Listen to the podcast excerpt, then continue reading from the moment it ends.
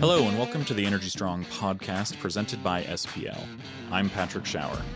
Joining me for the first time, not only in audio, but in video as well, for those of you who are watching us on YouTube, all the way from Austin, Texas, the CEO of Artemis Energy, Kat Galloway. How you doing, Kat? Hey, doing great. So excited to be here on video today. This is uh, this is a new world, so we're excited to, to be coming at you live um, with with audio and and Visio. So great, great to be here.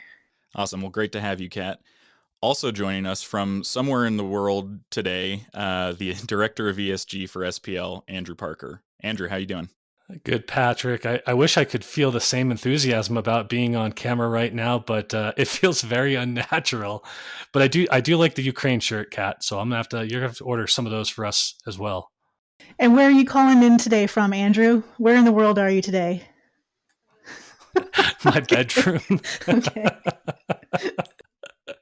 yeah, nowhere special. I, I didn't want to get too fancy on the first episode, so um, yeah, I'm real excited today to to to have our guest Dan Naatz uh, uh, join us. So Dan Dan is the uh, executive vice president of government relations and political affairs with the Independent Petroleum Association of America, and he's joining us from Washington D.C. Dan, how are you doing today? Doing great, uh, doing great. Thanks for having us, uh, Kat and Andrew and Patrick. We really appreciate the opportunity to join you guys today we're really excited to get the message out there about what you guys are, are doing and what you have your your hands in and, and how you guys are, are working on behalf of the industry. And so before we jump into that real kind of high level, maybe just share with us and, and the listeners just a little bit about yourself and how you found your role at the IPAA. Mm-hmm. Yeah, it's a great question. I uh, I actually have been at IPAA now 19 years, uh, and we can talk a little bit about IPAA later, um, uh, who, who our members are. But um, I came to Washington now 30 years ago. Uh, was uh, worked on Congress, uh, worked on Capitol Hill for a member of Congress from Wyoming, who eventually went to the Senate uh, did a variety of issues, legislative issues. Eventually, was uh, the senator. His name was Craig Thomas from Wyoming. Uh, was his chief of staff, but have handled energy issues the whole time. Uh, and as you can imagine, in Wyoming. Uh, energy issues, not only oil and gas, but uh, coal, but uh, renewables. Uh, Wyoming has the whole package. So then came over to IPAA about 19 years ago and have handled a variety of issues, but um, focused really on government relations and regulatory affairs. Um, uh, across the board, largely focused on federal lands, but also EPA and, and a number of other issues. That's a great background for for what you've been tasked with. So let's let's jump right into it then, and just just talk high level about you know what IPAA, who you represent, and what you guys do. I know we've had um, Ann Bradbury on, who who's with the a, uh, APXC uh, group, and so I think you guys uh, represent a slightly different uh, set of customers uh, or or producers, right? Yeah, so we do. So I know Ann well, and we do a lot of work with the AXPC. They they do more of the publicly traded independent companies. Uh, some of those we share membership. Uh, IPAA has uh, has about roughly 6,500 uh, uh, producers across the country in 34 states.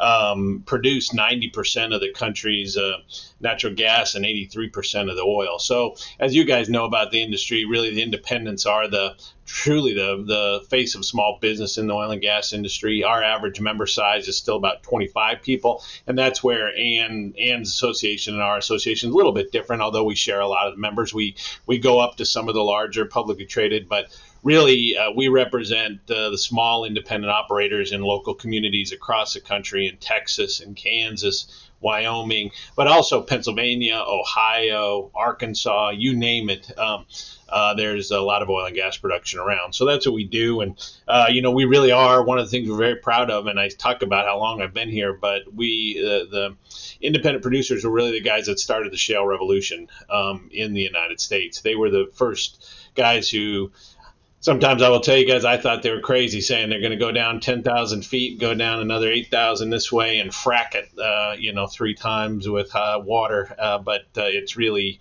really uh, made the renaissance, uh, energy renaissance happen. Yeah, it's crazy how they how how the technologies evolved for them to do it. It it, it really blows my mind.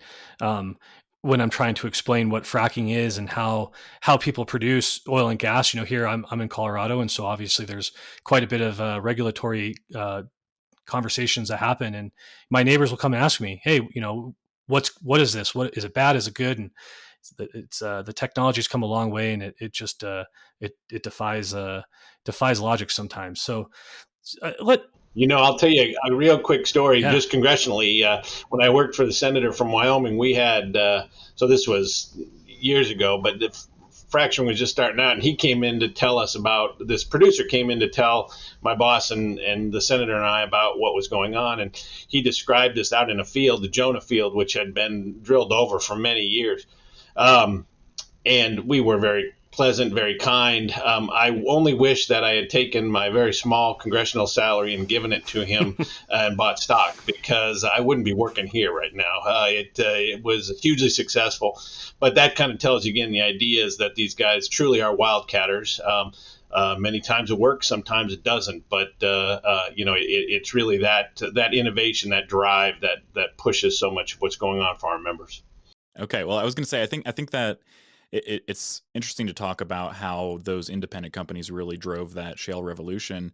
That also really drove American energy independence and how we have been able to rely a lot more on domestic production and not need imported energy from other countries. I think you know the the big elephant in the room here right now we're recording this podcast a week into the Russian invasion of Ukraine and everybody's looking at the price of oil. Brent is over a, what 115 right now. WTI is 110, and Europe is looking at an energy crisis where they either can't afford it or can't even get it because of their dependence on foreign energy.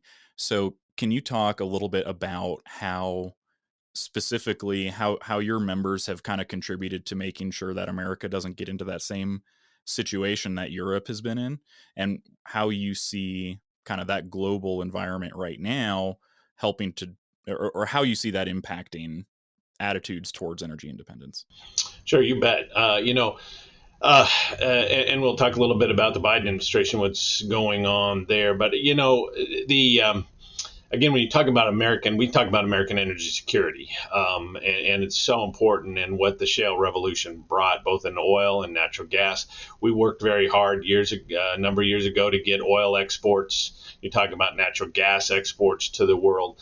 Um, and it's really all because of that shale revolution that that that happened. And and so for the country, we always say, and for the world, it's helpful, uh, Patrick, that the that the United States is an energy superpower. It has to be. Um, um, you know, uh, it really needs to have that those energy resources and then be able to use those not only here but how it shape uh, energy markets around the world. And as you know, again, uh, oil and natural gas, but oil is particularly our worldwide um, price. Uh, you know, um, and so um, you can't necessarily keep it here, but it's important to have the United States as a as a superpower, and that shale revolution really changed that as we're moving forward and what's going to happen, you know, one of the challenges, again, we see the prices as well, and oftentimes in Washington, folks say, "Oh, well, you guys just, you know, you're you're just letting it go crazy." But it's always important to remember that uh, American oil producers are are price takers, not price makers. Um, uh, we just have to follow where that where that market goes. And you remember during the pandemic, at one point it went to negative 37. Um, you know, th- this is the challenge that you get into when you're in the market. So we would like very much a stable market where we know uh, what's happening. So these prices are very concerning to us as well. Um, the the challenge we've had. Um, quite honestly, with the Biden administration, is since he came in, uh, the president has been very uh, aggressive, the administration, on on uh, restricting American oil and natural gas uh, access, uh, production regulations, um, certainly rhetorically, but then on the ground as well. And they've really rejected uh, American oil and natural gas production at every available opportunity, be that through regulations, be it through court cases. Um, there's a lot of legislation that's han- hanging out there. The Build Back Better bill uh, had a number of provisions, tax provisions, royalty provisions. Now, that bill hasn't passed. Um, but the president again talked about it last night, which would really impact our members' ability because you're talking about tax treatment, you're talking about royalties, you're talking about additional costs. All of this starts to have an impact on our members' ability, but even larger companies' ability to operate here. So that's the frustration. We really we really would like to be a partner. um, with the administration. We think, uh, you know, American energy producers, oil and natural gas producers, are should be a partner as we're moving forward into these very unsettled times. Um, and, and, can help with that, but it's a challenge when you're constantly under uh, uh, what our members feel, at least under attack uh, from the regulations, from uh, all the other activities that are going on. Do you see any opportunities at all for that attitude to shift as we enter this high price environment and the geopolitical situations right now? Yeah. Sorry, Kat. You're taking all my questions, Patrick. I'm trying to get in here. I'm like, I'm like saying yes. I mean, I'm sorry. I just feel like, like, like we are you know, this isn't now a matter of national security, right? This isn't just the oil patch wanting to produce, you know, economically. This is this is seriously now part of our security. And so I I definitely want to hear what IPAA is doing out there on the hill. How do we get this message across? Yeah, no, it's a great question. I think uh, you know, a couple things. So we're, working very hard uh, to, to, to, every day get the message out, and, and we can talk about some of our communications efforts. But I will tell you, and this is from the Wall Street Journal today, they said the climate left still has a chokehold on the Biden presidency. Um, there has been this real challenge so far that climate is everything. They've been talking about climate uh, constantly, whether you're talking about energy production, whether you're talking about manufacturing, whether you're talking about anything, and that that still hasn't changed to the point where sometimes, uh, Kat, you hit a great point. It it's crazy. They they they will go to. Um, certainly not last couple of weeks, but they will go to Russia and OPEC asking them to bump up uh, crude crude production when we have it right here. But the issue is we're going to stop it in the United States. We're going to stop it on federal lands. We're going to stop it uh, in uh, in the offshore. So we've got our work cut out for us. But I think Patrick, going to your question also, I think this is an opportunity, and it's not something again. Uh, emergencies make people kind of reassess and look at everything. And certainly the world is in an emergency situation right now. The very questions that Kat was talking about, just logically, what are we going to do? How are we going to do it? Um, you have members of Congress, and that's who we're talking to, um, uh, who say, okay, look, what are we going to do? But I would also be lying to you the the level of um, kind of misinformation and lack of knowledge. One of the things we always talk about, and I know you guys know in the industry, um, we do it cleaner, we do it better, uh, we produce cleaner, better. Issues like methane, our industry understands we've got to do better, and we continue to do that better. But this is going to take some time, and so you really have to have a long-term discussion about American energy policy because oil and natural gas are going to be a huge part of that for a long time. And we always say we're not the only answer. There's going to be renewable. There's going to be wind.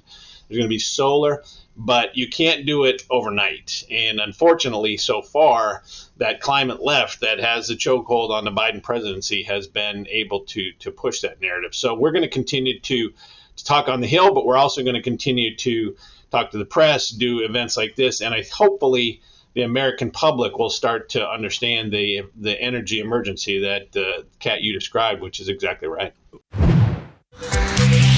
We will be right back to the Energy Strong podcast, but I want to tell you about our sponsor, SPL. They offer end to end testing, measurement, and reporting solutions across the entire hydrocarbon value chain through cutting edge technology, meticulous processes, and highly qualified personnel. SPL offers insights you can trust and act on. Check them out online at spl inc.com. That's spl inc.com. And now, back to the show. We asked Ann Bradbury this question. I'm going to ask you the same thing.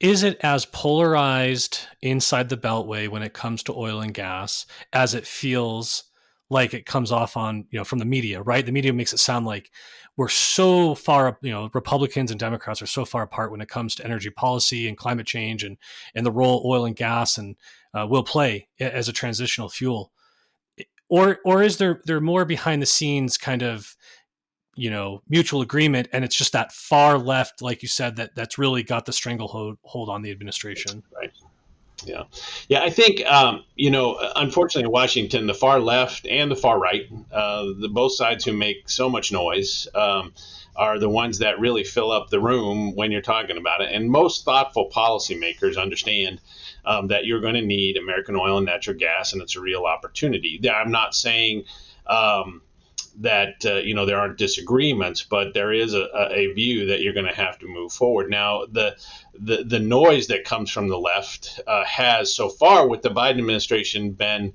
uh, very persuasive with the president, um, with what's going on. And again, I, I want to stress we, we understand um, the importance of trying to address climate change. We believe that's uh, that we can uh, contribute to that. Again, if you look at what's happened with the shale revolution, the air is cleaner than it's been in, in so many years. And as I talked about, we're getting at methane and other issues. But, um, you know, we even talked, and I know last night it was another.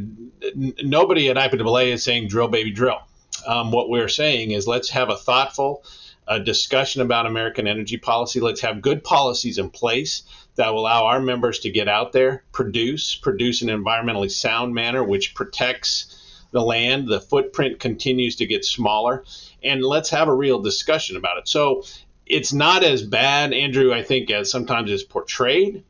But it is, I will say, this administration has been as challenging as I've seen because of I'm again quoting the Wall Street Journal the chokehold that uh, the climate uh, climate uh, folks have on the presidency right now. So let me ask a follow up question to that then is how do we take back the narrative and how do we educate people this oxymoron of oil and gas and climate we, we actually can be part of the solution right and and how do we take back the narrative and get the message across to people who don't believe us when we say we can be part of the solution, not part of the problem. Mm-hmm.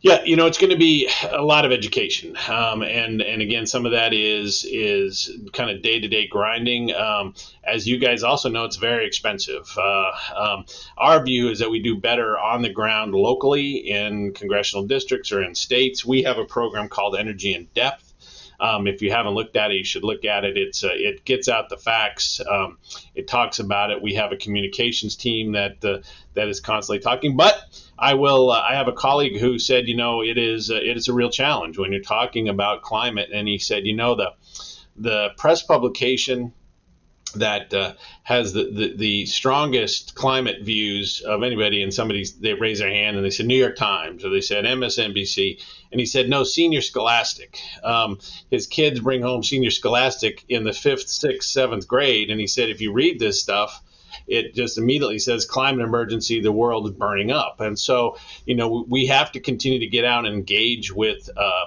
younger groups uh, and talk and, and have a discussion. The other one that I think is really important, and, and as you're talking about inflation and manufacturing and the supply chain, is the other thing natural gas is such an important part of manufacturing, such an important part of uh, chemical production, plastics.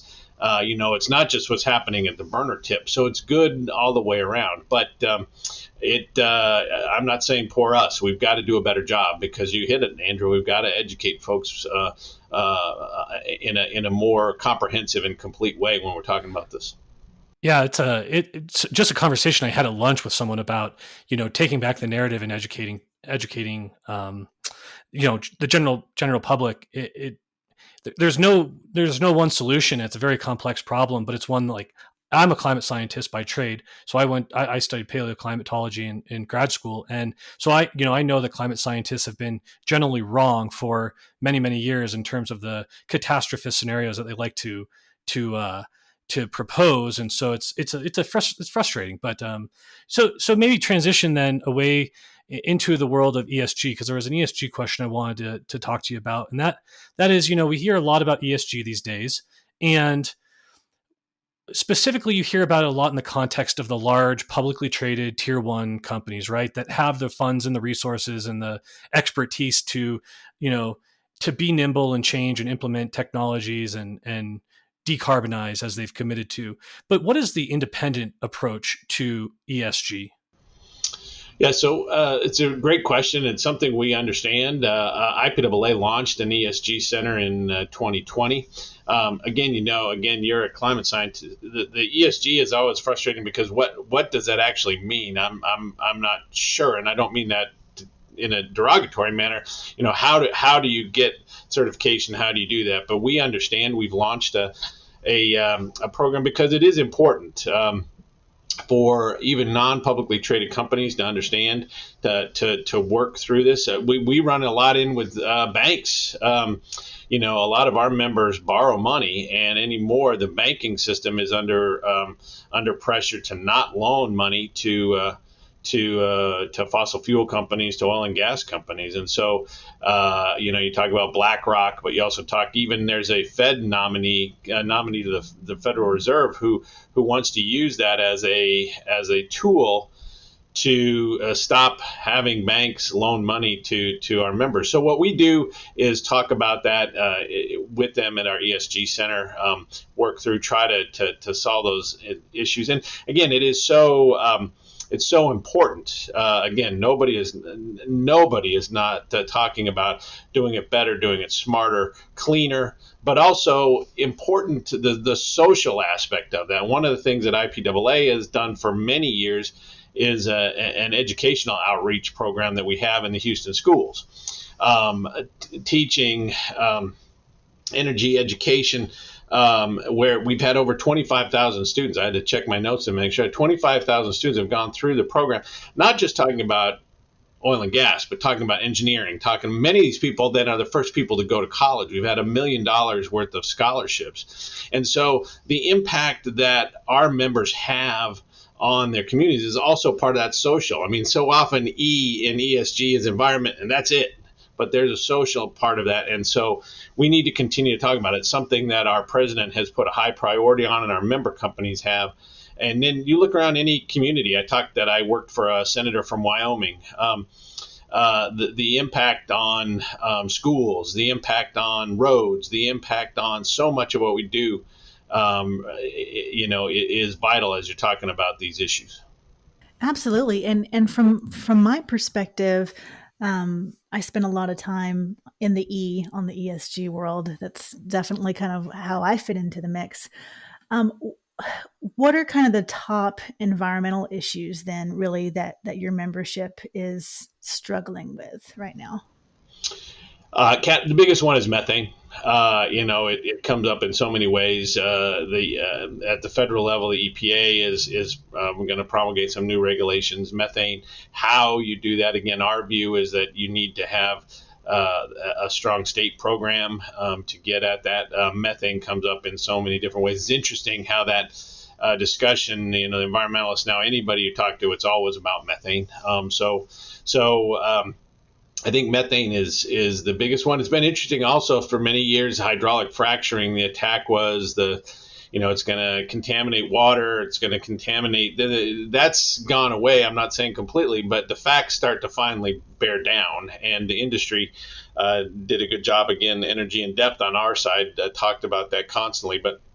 I think methane is a big one. I think you're also going to run into just straight up access. Um, how not only on federal lands but the use of the National Environmental Policy Act um, to slow down um, making again this goes beyond even the oil and gas industry um, making it so difficult to get the permits that you need to to operate to do that. And the other thing that's so important uh, you guys know but we, we represent the upstream.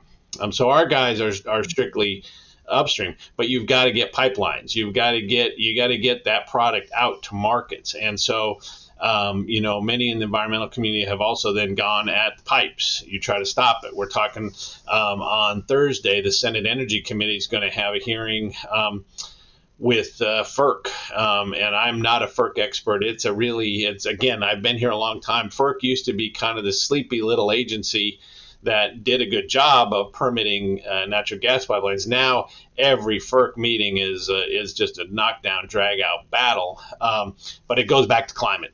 Um, they want to look at the climate impacts beyond the actual project to what would be happening as this as this gets out. So um, I can tell you methane is is the big one. Um, how you're going to do it, how industry is going to do it. Um, and then certainly CO2. Uh, CO2 sequestration is another question that's coming up. Um, um, and again, we're, we're open to any ideas, uh, but it's uh, it, it, certainly is a challenge. And correct me if I'm wrong, but I think FERC just came out with some new guidance uh, last week on permitting new pipelines and having to prove, you know, certain methane um, methane intensities, you know, and and these, you know, to make it that much more difficult already to get infrastructure built um, if you're having to basically prove methane intensity of the pipeline before you can even build it. Is that yeah? So Spot on, spot on. That's exactly, and that's what the hearing. Um, even Joe Manchin, uh, who's the chairman, Democratic chairman from West Virginia, is has said this is that's insane. Um, I that's probably I don't want to put words in Senator Manchin's mouth. He said it's a it's a misguided policy. Um, and they're going to have a long conversation with all the FERC commissioners. But you hit on it again, Andrew. That that's what you have to do is look at the the intensity. And again, um, it, it, that's another explanation because I will tell you, you know, I talk to my family about, they just think I'm in the oil and gas industry, and their immediate answer is, "Why is my gasoline prices so high?" Um, and so I start to talk about our production, what we're doing, but then we rely on the pipes. And after about five minutes at the Thanksgiving table, they say, "Enough, Dan. I'm I'm just I'm tired of it." But it is really complicated, and as you layer in all of these regulatory permits that have to be done to do what we eventually do when you're producing in very remote areas to get oil and natural gas gas to, to the market, it's it's it's important. It's uh to the comment earlier about how fracking is even a thing and the technology is amazing. The fact that you when you start to layer in infrastructure and then regulatory, it's amazing some of these companies can operate. You know, the the regulatory hurdles that they have to jump through in some states, especially here in Colorado, is just it's hard to believe you can you can actually operate in, in, in, Colorado. I mean, we're seeing it just this week, right? PDC is buying Great Western. Um, and so you're mm-hmm. seeing continued consolidation in this asset as regulations just make it harder and harder and harder to profitably operate in the state. And so, um, yeah, I mean, the, the stuff with FERC, and we've, we've talked a lot about uh, at the GP, at GPA Gas Processors Association is, you know, there's all these, all these conversations of, okay, methane intensity 0.2 0.2% methane intensity. How do you prove it right? How do you measure it? How do you you know there's all this there's all these guidances coming out but it's ahead of where the industry is and and really the you know industry from upstream to midstream and services on how to actually handle measure and certify what they're asking us to produce. And uh, i'm just you know it's it's a challenge right well you're you're living well, it, Andrew. Also, yeah i'm sorry go ahead no no go ahead Oh, I was just going to say it, it, it, also feels a little bit hypocritical when those replacement sources of energy aren't held to that same standard of saying that you have to prove your energy intensity or your climate intensity for, you know, whatever it is that's going to be built in its place. So, no, you know, it's a great point. And so, Andrew, I'm actually from Denver originally. And so, Colorado has been really an interesting, eh, you know, at some point, and we talk about this, and it's not a threat, but if you make the regulations so hard, if you add so many, eh, make it so tough. Look, I mean, the western slope of Colorado, I know there's production through the state. Colorado used to be a much more vibrant oil and gas uh, play. But at some point, companies make decisions to go somewhere else. And to your point, Patrick, um, it just seems that if you, it's not uh, that that what seems to be at play here is we're going to stop it here. We're going to stop it in the United States, um, and that may make you feel good. That may, you know, then you can say, yeah, we're, we're done. But exactly what you talked about, I saw Senator Murkowski was talking earlier about Russian natural gas production, and the Secretary of Energy herself has said it's so much, it's produced so much dirtier. Um, you know, you want to talk about methane, that's it. But the, it seems to be we're just going to stop it here, and then we'll feel better about this issue, which is a global issue, and we we need to be part of that conversation. We have to be part of that conversation, but you can't just make yourself feel good and wash your hands and say, "I'm, I'm you know, we're done. We don't do it in the United States anymore." Absolutely. I'm yeah, the the emissions travel right. It, it, if if this administration was truly interested in climate change or reducing emissions, it would think globally. My feeling is that this is about control, right? What can the U.S. control? It can control U.S. production. So you know, be, I'll be damned about what I say for the rest of the rest of the world. But Dan, I, I, you, you've got a uh, a, a, tough road ahead of you. I think in the next couple of weeks and months um, on the hill. I'm I'm excited to hear um, what you're going to be up to. I, I, know things must be very challenging right now, and you know we definitely wish you and IPAA well in, in the upcoming months um, in DC. Could you, uh, for our listeners and our viewers, um, give us maybe some references? Uh, tell us about your website. How can we reach you? How can we support the organization? Sure, that's great. You bet. Well, first of all, again, we thank the thank you guys and, and thank the the podcast for uh, the opportunity. It's a great conversation, and we're happy to do it anytime. Uh, first of all, IPAA, um, it's uh, www.ipaa.org. If you go there, there's a lot of information we have, and certainly there's membership information. We we always uh, you know, it's important to keep this message going. Um, I can't tell you how important it is for the industry to have a voice, a small producer voice. Um, uh, on the Hill and with the regulatory agencies and going on. The other one I would say is um, Energy in Depth, which is a part of us, um, but you should really, everybody should look at that. Um, and, and it's uh, uh, www.energyindepth, all one word, dot org. Um, if you look at that, there is a ton of information on a whole variety of issues. It's a it's a project that we've uh, is near and dear to our hearts, and is some really good information on on all kinds of, of things. If you have questions, or if your listeners or viewers have questions about what we do and how we do it, so those are those are the two big ones. Again, we really appreciate the opportunity um, to be here. And uh, tomorrow I'm going to Ohio. I'm going to talk to the Ohio Oil and Gas Association. So we're getting out talking to the states. I should mention that IPAA is strictly uh, federal, but we do a lot of work with all the state oil and gas trades, who you know um, so well. So uh, we're going to keep uh, we're going to keep fighting and keep pushing. Well, we appreciate you taking the time today, Dan, to join us, and appreciate all the work that you, you guys are doing on, on the policy and advocacy front for the industry. And uh, you know, we'll look forward to uh, seeing all the progress and uh, that you guys are are, are making. And uh, maybe we'll have you back someday soon. Good guys, thank you very much. Appreciate the opportunity. Thank you, Dan. Well, thank you guys. We appreciate it. We really do appreciate the opportunity. You bet. Yeah, thanks, Dan. Well, that's it for the show. Thank you so much for listening and watching, those of you who joined us on YouTube today. Once again, want to remind everyone we are now recording video. So you if you want to see what our offices or recording studios or wherever Andrew happens to be that week, uh, check us out on YouTube. That's the Energy Strong channel on YouTube.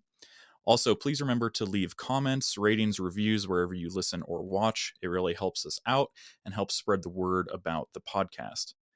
If you're interested in sponsoring the show, now that we're doing video, you can get your little logo put right up there on the screen where all these other logos are going to be. Uh, it's a good way to get your sponsorship money to work. And also, any sponsorships that we do get, all the revenue from that is going to support our nonprofit partners, which again, right now is the Porter Billups Leadership Academy here in Denver. You can learn more about them online, or you can check out our first episode where we have an interview with them. Also, I just want to say thank you to SPL for helping to present this show, to Energy Strong for giving us this platform to talk about these things, and newly to Sandstone, who is helping us to produce the video portion of this podcast. But finally, thank you to all of our listeners and our viewers. Uh, we couldn't do any of this without you guys, and we look forward to seeing you again next time.